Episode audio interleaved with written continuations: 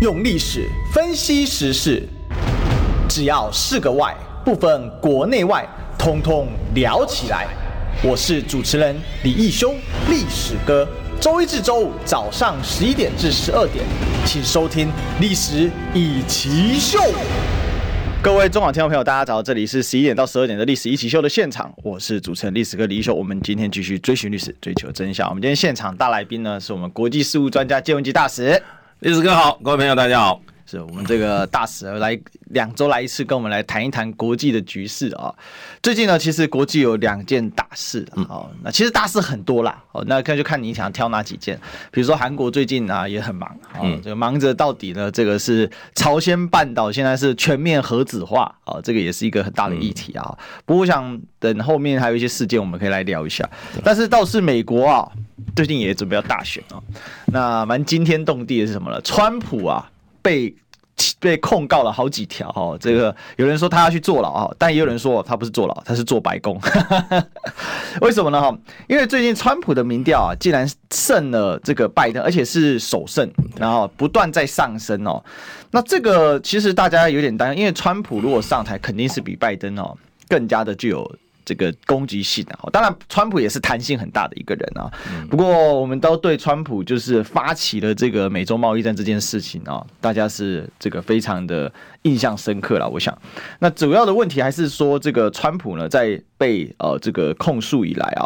感觉民调不断在上升啊。那等一下我们会来聊川普的这个被控诉的事情啊。那我们先谈一谈他最近这个民调状况啊。根据这个《纽约时报》在七月三十要公布的一个最新的民调哈，那川普目前呢以高达五十四趴在共和党当中的初选领先呢，已在这个时期哦，大使能够在共和党现在才七月，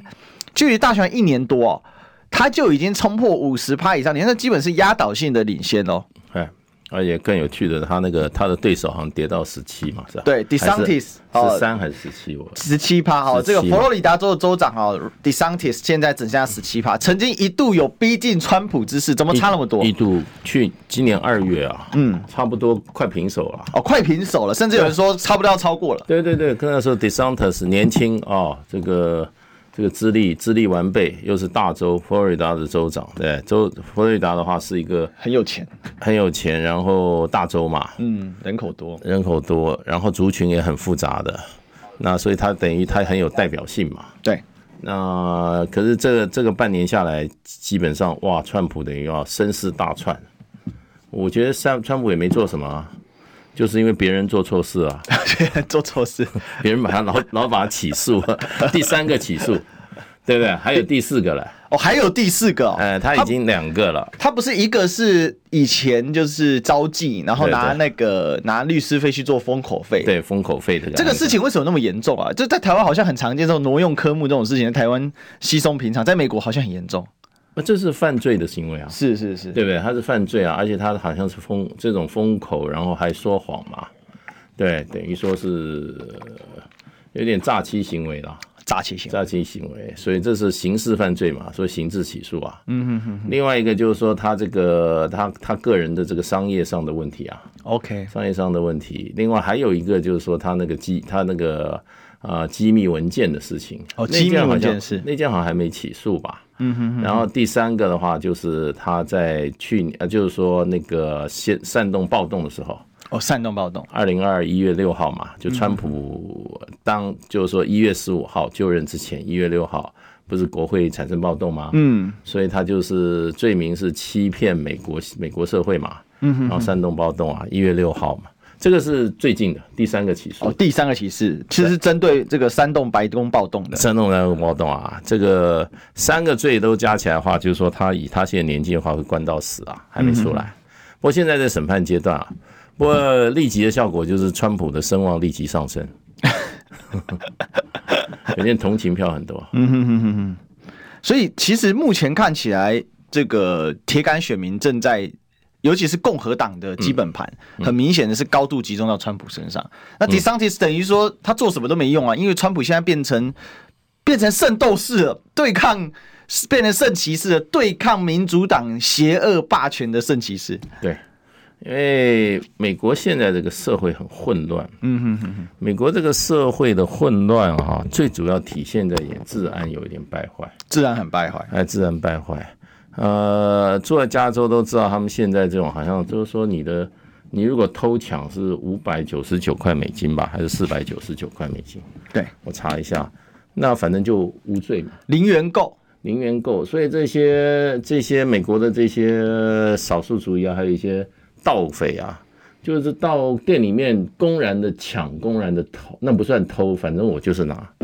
反因正为不会被起诉，也不会被起诉。所以现在美国社很多美国善良老百姓都亲眼看过这些这些暴徒啊，直接到里面去抢啊、搬啊，或者就是明目张胆把你拿走啊。嗯，那店员啊什么哈，老板这样基本上也束手无策啊。对，所以我是觉得这个这种情况哈、绝对是有助于共和党的。嗯，因为共和党它在这个美国社会，它比较传倡倡导这种传统价值，嗯，对不对？另外一方面，它也这个呃比较强的边境管制，对非法移民啊，嗯，这种人口政策它是比较紧的，所以在刑罚上它也没有所谓的自由主义的这种做法。对然后呢，它它基本上是站在呃说说的也不能也说把这个功劳给他们，就比较站在这个社会的秩序这一边。站在社会秩序这里，那民主党是比较站在所谓人权，嗯，你知道，所以这个就变成秩序会牺牲人权，对。但人权也，但是但是如果为了秩序牺牲人权的时候，民主党就不愿意，但民主党共和党就不愿意认为说我不牺我不维持秩序就没有人权，对，那所以他们根本底层逻辑是完全不一样。完全不一样的、啊。那个是注重人权，还注重底层人权的啊、我刚刚讲那个四四四九无罪，底线就是说你你偷抢是四百四十九块美金，以下的，通通无罪。那很多东西嘞这，样是啊加州的，加州的规定。全州都这样。对啊，加州，加州是美国现在是民主党主政啊，是自由派啊，嗯，自由派。当然他们有现实的问题啦，就是说监狱关满了啊。这个是真 的，对，监狱关满了，这种这种罪为罪不罚了，反正就变成就是说，免得免得监狱监狱里面又要又要又要拿拿纳税人的钱，嗯哼，对。可是问题这个这个一一弄下来，就社会秩序就崩坏了。对，所以美国现在这个很多地方的社会秩序，应该可以用“崩坏”两个字，嗯，崩掉了。这个我认为是有助于共和党的这个选情的啊。因为其他州会看，对不对？其他州会看。美国很大，你今天你可能看到很混乱的这个加州哈，跟你可能到了中西部，你还会觉得它还是非常非常传统美国社会，嗯，很有秩序，很白，呃，对，比较白的地方， 对。那比如说我以前我我我对中西部比较熟啦，我在中西部我住过芝加哥，也住过 Kansas City 嘛。那我那个时候年轻人跟后来做处长的时候，我的那个辖区几乎呃七个加六个，一共十三个州我都很熟，都是中西部的州。中西部加基本上社会秩序就还不错。像你们不要看那个 Warren Buffett 他的家乡 Omaha，、对。在这个 Nebraska 哦，内布拉斯加内布拉的斯加欧马，哦，欧马哈，奥欧马奥马哈，奥马奥马哈哈最大城。最大城，嗯，那个城你去，你就会觉得哎呀，世外桃源啊，很有秩序啊，哦，那个城不算大，对不对？不是很大，它它很像一个西部的一个边陲小镇的感觉，嗯，它很多旧区，你看都是那个西部的味道，它房子还红砖的房子啊，房子都平房两层楼的这样盖的很，因为地大嘛，对，那你去那个地方还是还是你你还是感觉美国还是还是美国，对。可是你要去一些呃西岸的大城市的话，尤其旧金山，嗯我听了我很多朋友住在那边，对还有看了很多网部网络上的，他们现在这个秩序有点崩坏了。我很第一个惊讶那个嗯 home- homeless，然后就是还有就是说这种免费打砸抢的这种打砸抢分子，我很惊讶那个旧金山的崩坏，它那嗯对个现在中很多间人那都在个谈那个金字塔型的那个，我以前去参观，哇，那超贵的，吃什么都对贵对到对爆对，然后到处都是很时尚的，然后对看得起来就是白领高阶的那种工程师的啊，对什么对那种白领高阶在那边出入，然后现在说那边附近破败到极点，对，对，美国城市起起伏伏。嗯，我以前第一次到纽约的时候，应该是什么时候？我想想看，一九八九还一九九零，一九九零。哇，纽约那个城市简直是也是倒倒匪如毛。嗯，走在路上啊，你听到后面有人在走路，你就会你心里就发毛。可是呢你走在路上，你走在人家的后面啊，前面那个人心里也发毛，那不知道什么时候一蹦了。啊一个一个比一个怕。嗯嗯。结果后来这个他们有一个市长，就是一个 millionaire 市长整顿以后啊，我后来再去美国，呃，再去纽约，但过了十几年再去纽约啊，又判若两城了、嗯哼，对他曾经非常非常到那个好，已经也是崩解的边缘，后来他又起来了。嗯，所以这个这个美国这个这个社会蛮有趣的，他这个像纽约曾经一度真的是真的是就是说为邦不入的问题，那个状况，满街那个路上都是流浪汉，然后随时准备抢你、偷你的这样子。那你要再去底特律的话，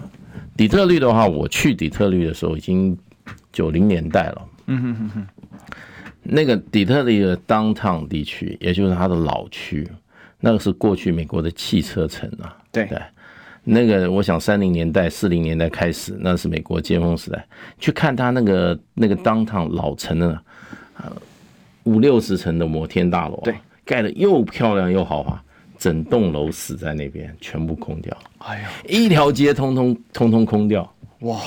然后呢，这已经大不部是分铁锈，这铁空了。铁空了，你会觉得哇，怎么会这样子一个城就这样子完蛋了啊？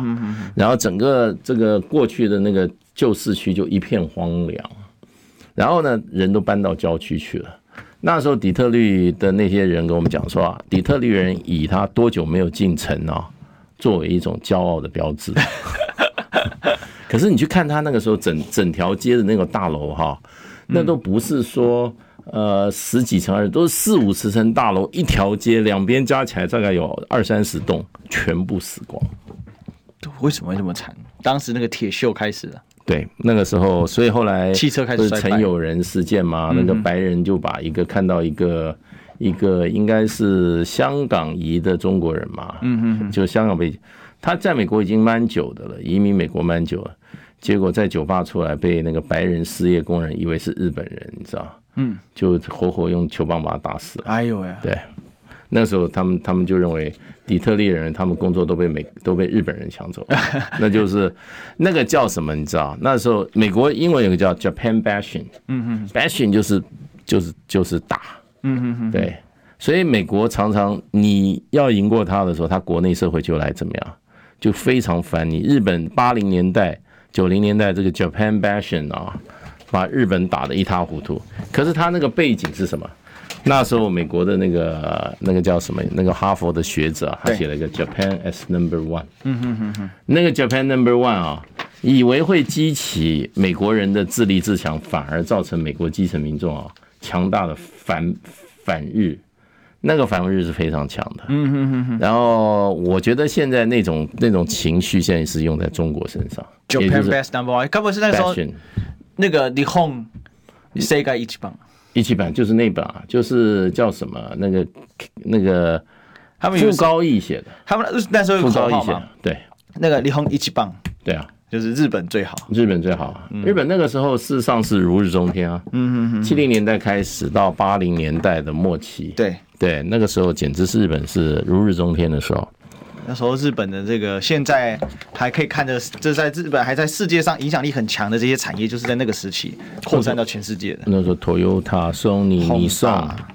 Honda、 Honda 这些哦，Sony 是真不可一世啊！不可一世啊， Walkman 尤其他都那是他个发明的 Walkman 出来的时候，人手一机啊，对啊，还有这个什么，啊，假日本的 PS PS，然后日本的照相机，哦对不对对？Canon、 Canon 嗯，那时候不得了，那时候日本人真的是不得了。别的不说，我们我们工作室的，嗯我我们工作室的录影机跟这个照相机就是 Canon 跟 Sony 的，到对现在你看到现在还是啊对啊，到现在 还 A 台很贵啊，对专业级都很贵啊，对，所以可以看得出来，其实这里面呃，我们所看到的还是这个美国过去啊、它一个发展的一个历史脉络，对今天的选举还是有极大的影响啊。嗯，哦，为什么有这么多的人哦，现在就团结到川普的下嗯面？其实刚才大使这个漫谈的过程当中，可以你可以呈现出过去的美国的美好，嗯美国人在寻找那个美国的美好，对啊，然后过去对日本的那个敌视，嗯，就是现在对中国的敌视，对所以历史有点循环的感觉哦。那我这边跟大家做个那个那个再再补充一些资讯啊。《纽约时报》呢，哦，他把共和党现在的初选选民分成三种人，一种是这个川普的始终支持者啊、哦，就我们叫做那个叫 Trumpet 啊、川普，啊，对，我们有一个叫川宝， 有中文把它翻成川宝，百分之三十七啊。另外一种是可说服派啊，同样百分之三十七。那第三种是反川普人士，大概百分之二十五。也就是说，传统共和党的支持者里面，大概是四分之一的人呢，他是呃反川普的。可是这样的数量是远远不可能阻止川普来上位的啊、那而且很多人认为哦，这个川普其实是呃非常的风趣幽默哦，嗯很亲善。那对比刚才我们提到那个佛罗里达的州长 DeSantis 哦，他觉得啊比他更有个人魅力啊，太多太多迪了。桑提斯就是不是比他跟迪桑提斯没有个人魅力，对，我是说川普比 DeSantis 那太那比他强差太多多了强太多了。目前美国没有政治人物可以跟川普比吧？呃，川普就是一个美国的这种哈、美国人做一个美国人的想要成为的那个典范的那个典范，啊，就是啊、就是说有自己的 kingdom。你像那个，你到纽约，你到那个有个 Trump Tower，、对不嗯对？Trump Tower 下面卖什么？卖川普的这个袖 扣啊，川普衣服的领带啊，川普衬衫呐、那已经是二 Trump 三十 style 二三十年前啊，嗯，他已经搞出了他一个那个。然后以前到纽约，大家到大西洋城，对美国西岸有这个有这个拉斯维加斯，东岸的赌城就叫 Atlanta 啊、a t l a n t 就是说大西洋城啦，对英文我忘记了。然后里面一去远远看就是说 Trump City，就是川普在那边大搞赌场也是川普，嗯，他成名多早啊，他三十年前在美国就风靡美国了。是对，然后他以前他在电视上主持一个节目叫《Apprentice》，就是实习生。对 Apprentice》那个片子又让他大红，为什么？人家发觉他还很有脑。我那时候有一阵子也迷那个电视剧啊，很厉害，很厉害，他就搞一群很优秀的年轻人，然后来跟应征一个工作，他要给他一个工作，那个然后不断的试他，那个叫做那个是一个实境秀，对不对？施敬秀，施敬秀，施他敬是谁是接班人？谁是接班中文翻叫谁是接班人？对，其实他英文叫 apprentice，apprentice 就是实习实习生的意思。啊，那他这个 apprentice 啊、事实上他最后他都要两个人，剩下两个人，对不对？他要把这个 job 给这个人，嗯，然后呢，把另外一个人把他 fire 掉。那他要去跟他讲，他对这两个人讲，对，这个他最大的，我那时候发觉他最大的本领就是他就可以让你讲的你心服口服。嗯，你最后你是 number two，可是你没有最后你还是被淘汰的时候啊，对，川普把你叫到面面的，在他办公桌上，他就面对面跟你讲为什么你没有得到这个 job，然后你为什么没有得到，然后讲的对方哑口无言。哑口无言，然后我们做观众也觉得讲的很有道理。他那时候很，那时候那个节目很红啊，到后来一直在重播啊。那个节目差不多十五年前吧，对我小时候十五有，年前那个节目非常红，我觉得是奠定他人家会相信他有政治细胞的一个一个一个一个很重要的他自己个人在美国社会发展的一个里程碑吧。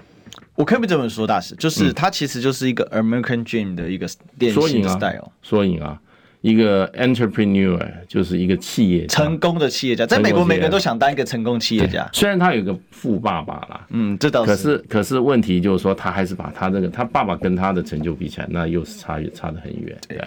你在纽约这个 Trump Tower，他是搞房地产没错。对，后来我到芝加哥，我我很多年以后回到，发觉芝加哥最好的位置。在那个那个桥那边，它又有一个 Trump Tower，又是庞然大物，又是六七十层，每，所以它是它是格局蛮大的。那现在还有一个就是说，大家因为我们今天有讲到一个民调嘛，好，就是说到底现在川普跟拜登啊，因为看起来这个民主党就绝对是拜登的嘛，已经确定了嘛。嗯。那现在共和党虽然还在初选，不过大体来说，川普大概胜出是没有什么意好意外的，因为第一名跟第二名差太多了。嗯。那在最新的这个民调里面呢，哦，四十八 percent 的摇摆州的选民，我们要知道美国哈、这个除了蓝州跟红州，就有点像我们这个蓝跟绿嗯哈、哦，这是基本盘啊、哦，这个这个地方都不用选，就是放颗西瓜哦都会上啊、对嗯对比如说台南就是绿的西瓜会上，啊，那花莲就是蓝的西瓜会上，对啊，就像类似这种概念。那中间会有很多摇摆州，像是我们台中啊这些地方，他们常常会改变这个选民的代表。那这个通常是决胜盘的地方了、啊，四十八八 percent 的摇摆州的选民啊，也就是我们刚才讲的这种，我们现在也有这种摇摆县、摇摆市这种说法啊，那会投给共和党的候选人哦。只有四十一会投给拜登哦。那在整个整体民调的时候呢，目前呢，拜登以四十五趴为辅领先川普的四十八，也就是说扣掉这些摇摆州，大概四十五比四十四。OK，那主要呢，其实决选都还是在这个摇摆州。我这里观察到一个现象，来请教一下大师哦，因为美国是选举人团制，大家知道，它就是一个州胜者全拿，那个州的所有的选民代表票啊、全部都是给同一个总统啊、嗯对对的候选人对。那现在有个问题就是，同样民调下，川普胜出的几率是不是会更高？对，这最主要他要拿到那个州的选票，是是他，那个州他能够胜出来，对他那个所以选举人票就是 winner takes all 嘛，就他全部都给他，所以他可能，所以这个就变成当年是谁啊？是不是小布希？是不是？小布希一次，然后他曾经总投他总得票率低于他的低于他的对手，川普也是啊，对啊，川普也是，嗯，总总得票率全国得票率低于他的对手，可是他因为选举人票比较高，他就赢了，嗯，对啊，美国会发生这种状况。对，对，其实是是民主民主政治上的哈，所谓的选举制度哈，多数执政上最大一个弱点。可是美国人他不他不 care，他他们很重视那个 state power 周全的概州念权，你就是州一定要整体性表达，不可以州分裂。那如果这样，我州就不是州了。对，这个就是地方主义啊，对对，把这个州的地位还是当做一个不可忽视的力量啊。那所以我们目前看起来，那大使你自己认为呢？以目前来说，川普是越选越好嘛？那拜登现在为什么他龙困浅滩？它本来就不是这条龙，哦，他是那是一条非常蛇它是狡猾的一狡猾狐狸，他是狡猾的狐狸，而且心术不正。这个人就是说说的做的都不太一样。哦，这他个他没有他没有川普，川普川普比较，我觉得比较像美国人，哦，川普比较像美国人，他就是说比较言行一致了。嗯哼，摆在摆在条上，跟人家翻脸就是直翻呐、你看他的他的跟他翻脸的这些，现在在骂他的多少人？ 对，最近的 Mark Esper，嗯，Esper，他的他的国防部艾斯长培、写一本书来骂他，对不对？ Borden 波登写一本书来骂他，对，这是他用过人。那你就发觉川普的风格是怎么样，直来直往，嗯，然后呢，他也他的喜怒是怎么样，形于色的。哦，那个拜登可是拜登可是，我觉得他只是一个很阴狠的人啊，挑起了一场俄乌战争，对不对？川普讲的一句话最，我觉得最有最最最最正确的。对，川普说：“如果是我当总统的话，这场战争不会发生。”嗯，看，这个才是内行的，他非常清楚为什么这场战争会发生。对，所以我是觉得，我是觉得这个，不过不过我跟你讲啦，这个哦、人人再再厉害，再再阴狠，再狡猾，嗯，人敌不过天。天会让你的健康会出问题。所以现在你现在川普来讲的话，他身体状况就比拜登好太多了。嗯，拜登每每个平最近比较没摔跤，听说他鞋子已经换了啊，换成胶底的，对软的，对，尤其上飞机啊那个不会滑嘛，他每次走那个那印个底的，他就摔嘛，对那当然他的鞋子有问题嘛，他们终于想到了，给他换一些这样好，然后呢就不会乱摔跤，不会头乱撞，对。可是他还是有时候做一些这些脑雾情况啊，下来跟空气讲话，跟空气握手握手啊，又讲一些莫名其妙的话，他不是有一次要致辞，然后那个讲台在这边，然后他就直挺挺的走过讲台，然后跑去跟旁边的那个颁奖的那个、那个女军官在那边这边讲哈了半天，然后那个讲台整个是空着的，大家整个傻眼。对啊，他很多这种情况哎、无厘头啊。对，所以，所以事实上他是应该是不是那么健康啊？我觉得他在心智上面不是那么健康，那就变成现在离选举还有啊很长一段时间，这个中间他还会有很可能的状况会出来，大家最后就说你是不是健康到底有问题，适不适合啊？嗯，这个我觉得是他一个很大的一个致命伤啊。嗯嗯，那川普没有这个问题，你有没有发觉川普我们跟他两年多三年快没见，他老兄越来越健康啊？哎、对啊，精神越来越好，你每天斗志斗志昂扬，斗志昂扬啊，还是这个、哦、面目面目红润啊，身如红钟的，对不对？那个骂起人来还是怎么样？哇塞，有礼有节的，对，你看你看拜登很多老态，嗯，对，所以我就觉得这样战争光从这个天然条件、生理条件来讲的话，我觉得，我觉得拜登就是一个，就是一个，我觉得他是一个很大的变数啊。能不能走完这个他总统四年的任期，我有时候都觉得我都我都存疑啊。所以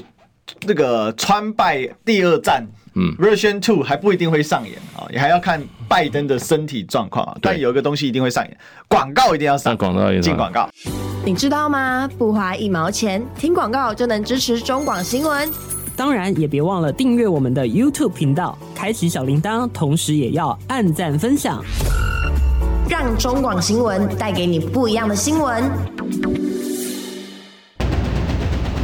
用历史分析国内外，只要是个“外”，统统聊起来。我是主持人李一修，历史哥，请收听《历史以奇秀》。皇帝专干这种事、啊。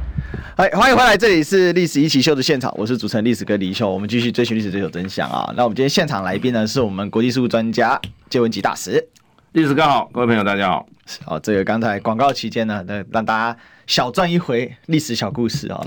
对，因为我们刚才谈到那个曹丕，拜登的性格啊，那我就一直想到一个词啊，这只有历史，这个只有古代人会这样用，叫音字哈，字呢蛮难写的，哦，一个执念的执，下面一个鸟，嗯，好，那个哦，这个我们那个飞鸟那个鸟哈，这个音字哈，这个我就讲了一个曹丕的故事。那如果您是空中的听众了哈，因为广告期间没听到，欢迎呢。订阅我们中广新闻网的 YouTube，然后你可以看回放，让我们一起冲向三十万订阅啊！好，那我刚才其实有提到，就是说现在川拜的 PK 啊，还是取决于拜登的整个健康状况能不能成型啊？好吧，那倘若没有这个健康状况的话，那目前大使是帮我们补充分析一下，共和党跟民主党目前内部各自不安的因素是什么？接下来会怎么样去决定？就是这一场美国大选，就是二零二四这场美国大选最后讲落谁家的这些因素，哦是不是帮我们来分析一下？现在共和党的不稳定因素、优优势劣势，民主党的优势劣势会在哪里？我觉得共和党大概大概川普出现已经已经成定局了啦，嗯，大概很清楚了。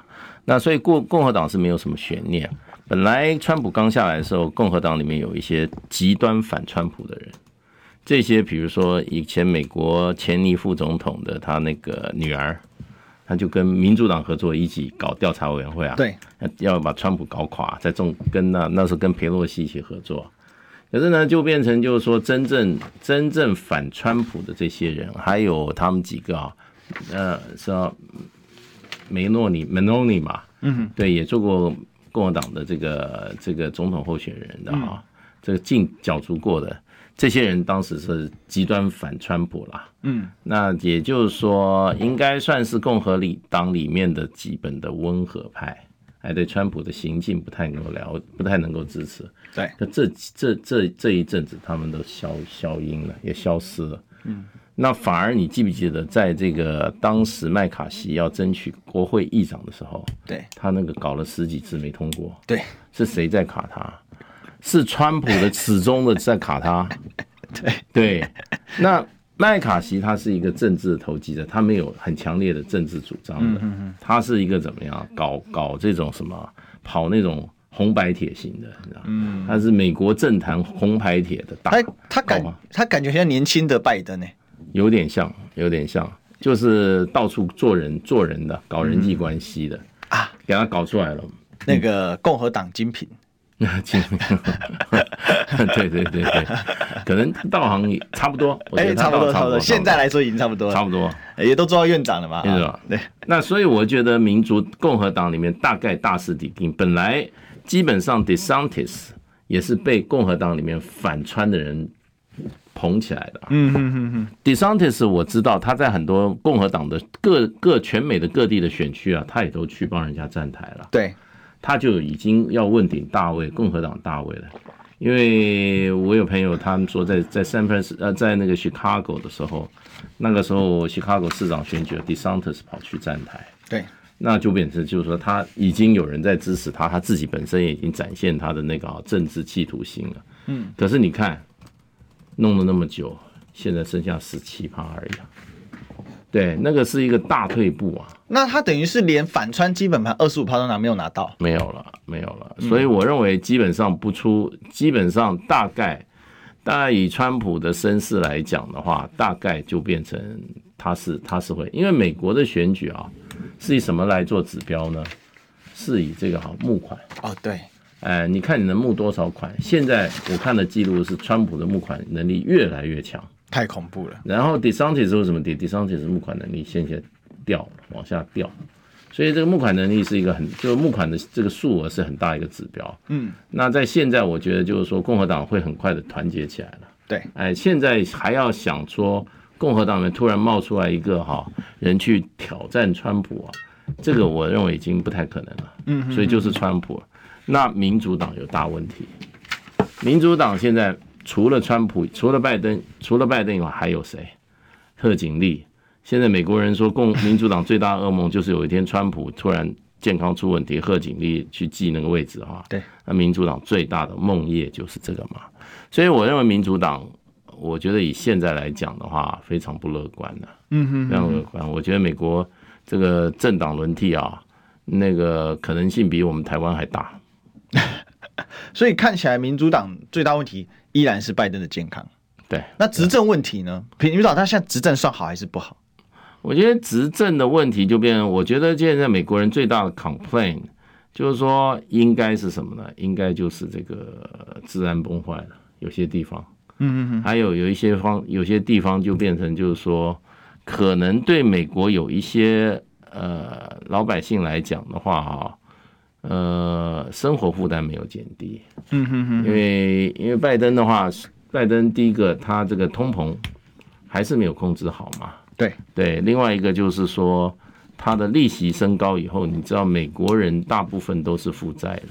嗯哼哼，哎，他房子也是负债，车子也是负债。你过去你的这个政府，你的你的利息，比如说是一趴，对，你现在很可能就变成五趴。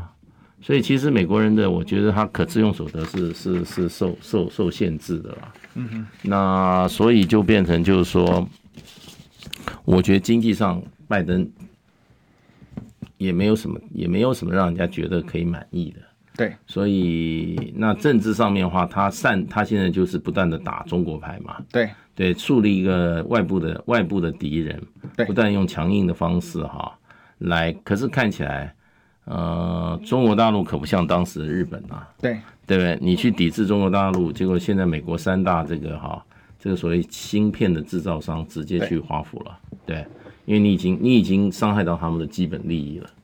那他的利益结构出现问题的时候，那他们也不见得，他们就去跟拜登谈啊。嗯，那你要知道，川普的话，他是比较重伤的。对，拜登是怎么样跟大家拿钱？他那个他那个他那个补贴，你去补贴人，美国老百姓、美国大公司是不太买账的啊、哦，对，呃不太买账的啊。他他他现在我觉得就变成就是说，最近你看这个，其实美国打压中国大陆晶片最大的受害者应该是 Intel。嗯， Intel 的老板 CEO 最近去华府直接警告啊，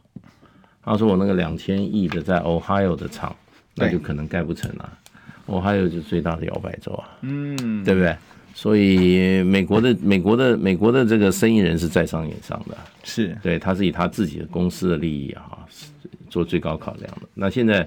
这一些都已经直接走向跟白宫去抗议的时候，我觉得他的抗中牌啊，也已经怎么讲呢？经济上的抗中牌，我觉得已经走到一个走到一个走到一个比较困难的点了。对，那所以走过来就走台湾牌嘛，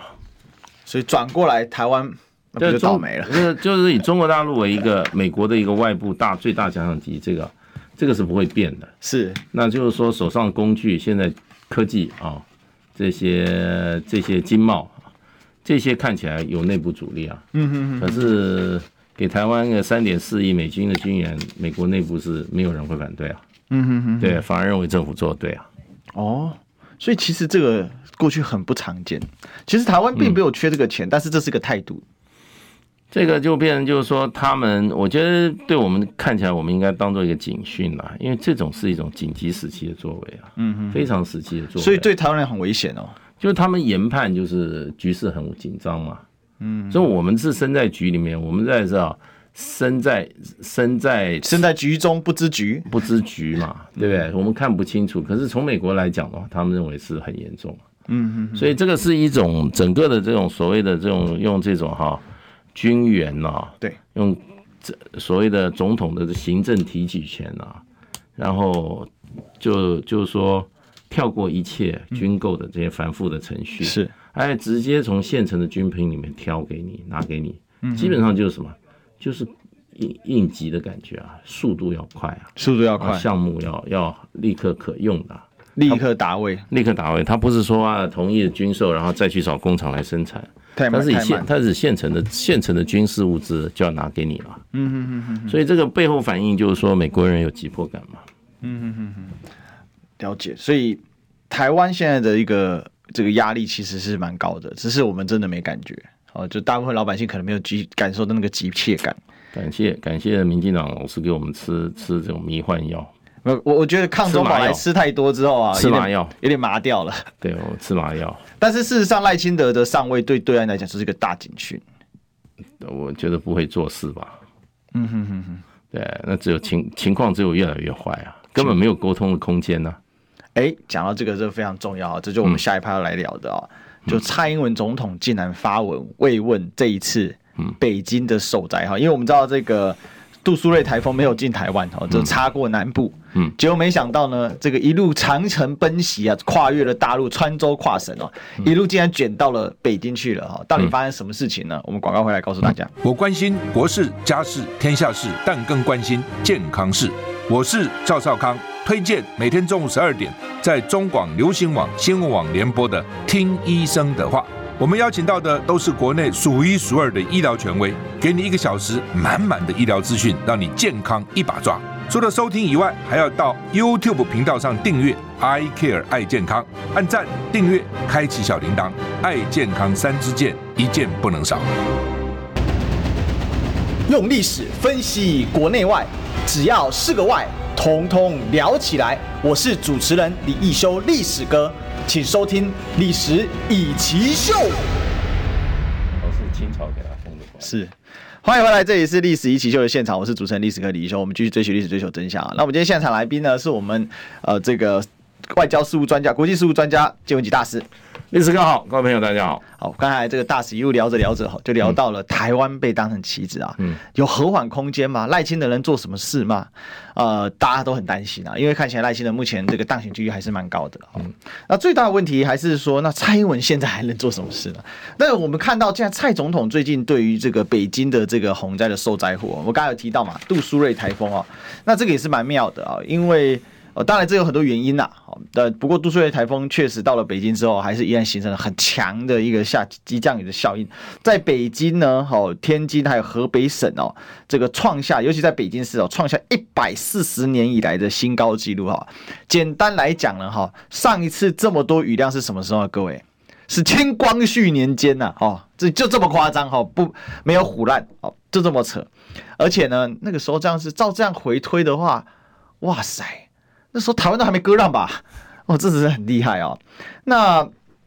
结果造成了大量的人员要疏散，总共有十三区的受灾人口哦，有十二万人要疏散哦。那另外呢，累计已经十一人罹难了，哦二十七人失联。哦那当中有几个重灾区啦，哈，比如说这个房山区等等的。那还有一个比较这个倒霉的地方是在北京市郊的哈，这个因为大家知道北京被河北围起来嘛，哈，河北省的涿州市啊，这个涿州这个是古地名啊，哈，这个有点历史，等一下有时间我再补充。涿州市呢，它这边有就是等于它是泄洪区了哈，大陆他们是这样规定，有这样的一个，就主要城市不能淹的话哈，我必须把洪水必要时刻我只能往市郊或者是往一些比较人口比较少的地方或者比较刺激的呃这个县市去疏散。好、那再先，但也要把这些地方人疏散掉。但因为雨雨真的来得很急哦，目前来看哦，确实甚至把桥都冲垮了等等状况。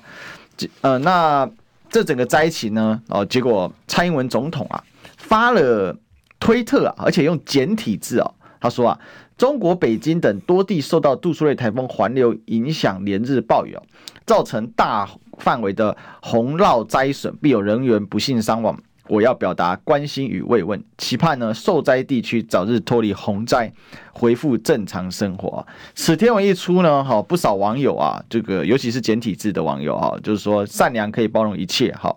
那灾害面前没有国界啊、那这个看起来哈，但也有人酸了、啊说他终于说点场面话，好歹是句人话，就给点个赞吧。哈，反正这个各有看法了。不过大体我去看了一下，大部分的人还是觉得说很感谢了哈，毕竟这是个善意。什么回事呢？好，这个洪灾是蛮严重的啦。那大使你怎么看呢？就两个字啊，选举啊，哦，选举，为什么？他表示他有在努力啊，让两岸关系啊不要再继续恶化下去。啊哦，就他不是兵凶战危的元凶就对了。对啊，而且我我他讲他这个一个动作，我就立刻想到这个啊、可怜的国民党。嗯哼哼哼，国民党本来在台湾就两个选项，一个统一，一个独立嘛，嗯对不对？不管你是什么方式统一哈，起码国民党还是被人家认定是一个终极统一的政党嘛，对，对不对？那不要你连终极统一的话语权都被啊民进党抢走了，嗯哼哼，国民党现在是自我放弃这个这个立场了。那你要去玩，人家就说啊，搞台独轮不到国民党啦，对不对？对台湾的选择的所有话语权，如果都被民进党拿走了，请问国民党还有什么意义 呢？对不对？人家就不相信你就是一个，你就是一个怎么讲呢？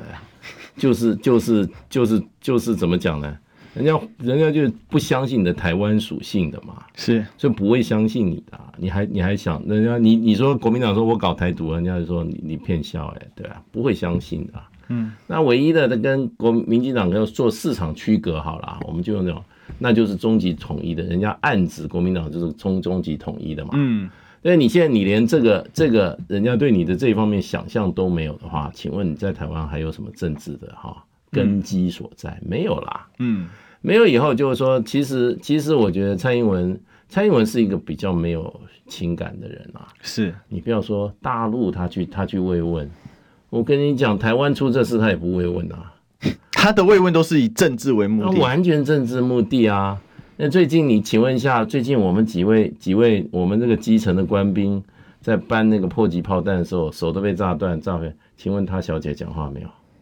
大小姐讲话没有？嗯哼哼，大小姐没有吭一个一个没有吭一句话、哎。对，对不对？台湾多少这种天灾地险，他都不吭不吭气。啊你记不记得他上次去那个看灾水灾，坐着那个坐那个什么云豹装甲车，对，被灾民呢当场指鼻子，这个哈、追骂，最后他才穿一个什么雨鞋下来。 哎，你相信他？大陆大陆这个这个灾情，他真的有什么政治动作？政治动作，我觉得最主要你要知道，这种哈、美式美式政治体制，所有动作都是国内政治为主。对，那就是选举嘛，嗯，为了台湾的选举嘛。那对大陆来讲的话，大陆不要被真的被骚扰，不要被他的挑逗到了。那是我这个人是无 我没有感情的人的，不会在乎的啦。那就是选举，那么释放一种，哎呦，你看民进党它还有空间哦，它还是可以推动两岸的怎么样和解哦。对，对不对？他还是有情感基础的哦，对不对？这个这个在这个时候，我觉得就是为他的选举加分。嗯哼哼，所以这个时间点，他是为民进党现在因为一直无法摆脱这个战争与和平的问题，对啊，所以他现在做了一些。最近其实蔡英文很软哎、可是美国这边最近也比较软，是不是有联动性呢？没有因啊为美国最近很多官员到嗯比较北软，京因为去他因为他他那个他阳了嘛，所以就软了。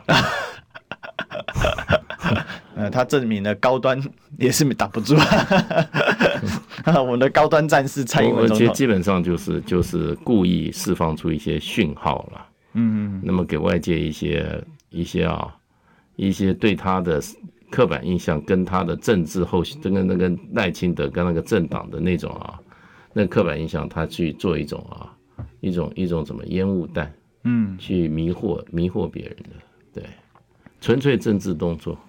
纯粹政治动作，对，他是他不会他不会在乎什么水灾啊人命的，跟他他他没有这个感情的。但这个跟目前就是中美之间关系比较和缓一点有有关联性吗？对，和缓和缓和缓不了多久啦，我觉得基本上赖清德这个十二号去去哈，我们台湾又要准备准备要面临可能又一次台海危机啊。 OK，对，这个没办法的，美国人美国人爱怎么做怎么做，对不对？那蔡英文也是也是不管那么多的，对啊，我是觉得我是觉得准备可能下一次台海危机就就很有可能。那我有一个疑问，大师，嗯就是因为赖清德前阵子发了很多言，哦，大家发现这个人这个很容易上头啊，嗯，哦，这个脑脑脑子一拍就上头，嗯，那问题就是。蔡英文其实不太会像赖清德这样子嗯有这种失控言论，他该讲什么做什么，这一点我们必须要肯定一下蔡总嗯统他的每个稿件啊，虽然我们常常笑他这个读稿机啊对，对不过他确实对他的这个脸书的发文读稿机，他是非常要求的，嗯，他一定就是讲的很字斟句酌，哦，不会让你有这种漏洞可以钻，嗯但赖清德就不一样，赖清德常常就突然会讲出一些啊，你真的这样想的这种感觉哦。嗯，会不会是最近赖清德比较？因为美方最近其实对赖清德有好几次敲打，我们之前也有聊过嘛，比如说像那个《金融时报》对赖清德就是毫不加掩饰的，就是对批评你，好，你对这个台独的危险啊。那你这种你 more 在你 surprise，在纠正他，所以其实是拿蔡是美方也有一点希望说蔡英文来做这个打和事佬的工作嘛，会有这种状况吗？没有蔡英文基本上这个这个除了选举以外，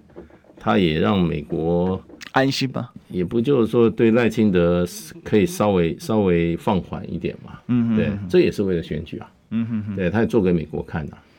对他最主要做给台湾内部的选民看的，嗯哼，对中间选民来看的，啊中间选民是不希望两岸搞到兵凶战危嘛，对，对，那他这个这个时候，他他都搞了七年了，什么时候不出不不出招？现在搞一个什么哇，突然变成人道主义者了，呃嗯哼哼哼。就是就是为了选举啊，就是两个字，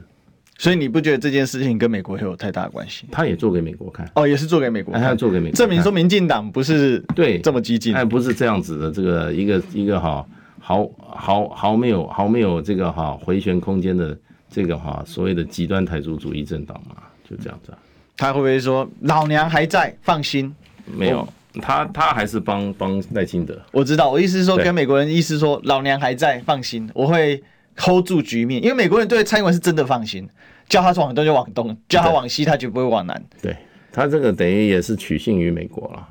就是说选举他也发觉不对啊，美国对赖清德很不友善深深深具戒心啊。嗯哼哼对，呃赖清德基本上，我认为他他他上任台湾就永如泥热，两岸真的就非打不可了，而且他是个定时炸弹，对，不定时炸弹，随时要爆炸。不可控，不可控，那非常危险。我觉得对台湾的未来，它是一个它是一个炸弹，嗯，它随时会把我们的这个我们的和平跟我们的生命家当都会炸掉。我是有一个观察啦，嗯不知道大使怎么看，就是我认为现在美国对台湾，就是对赖清德有三制啊，嗯，呃，就是说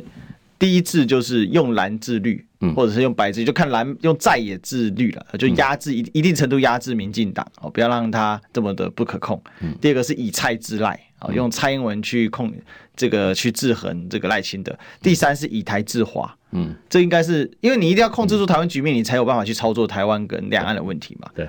那这个是不是也是蔡英文这一次慰问出手当中，其实也在执行这个策略？对对，其实蔡英文很知道美国人的想法的啦，嗯，对，他也知道他有这个怎么敏感出度手，对他有敏感度。嗯，赖清德是好好好，我我搞搞不清楚状况。外交天兵，外交，他根本政治也天兵，他根本就没什么朋友的人啊。在民进党里面，他有朋友吗？潘孟安，啊，他没有朋友啊。他那最近写的那篇文章，那个英文去那边 Wall Street Journal，我拿出来看，我简直昏倒了哇！后来我在人家问我说，我说大概台湾高中程度写的，我不知道谁帮他写的。哦一定是台湾人写的，不是找外国人 论稿。完全不是，完全 不是。好可了，见，可见民进党里面很多人不帮他。是这民进党其实还是有很多高手的，但没有对出手就等于是没手啊。好，我们今天谢谢大使。谢谢，好，谢那谢我们林子的哥台湾风天，大家注意安全，明天见喽，拜拜。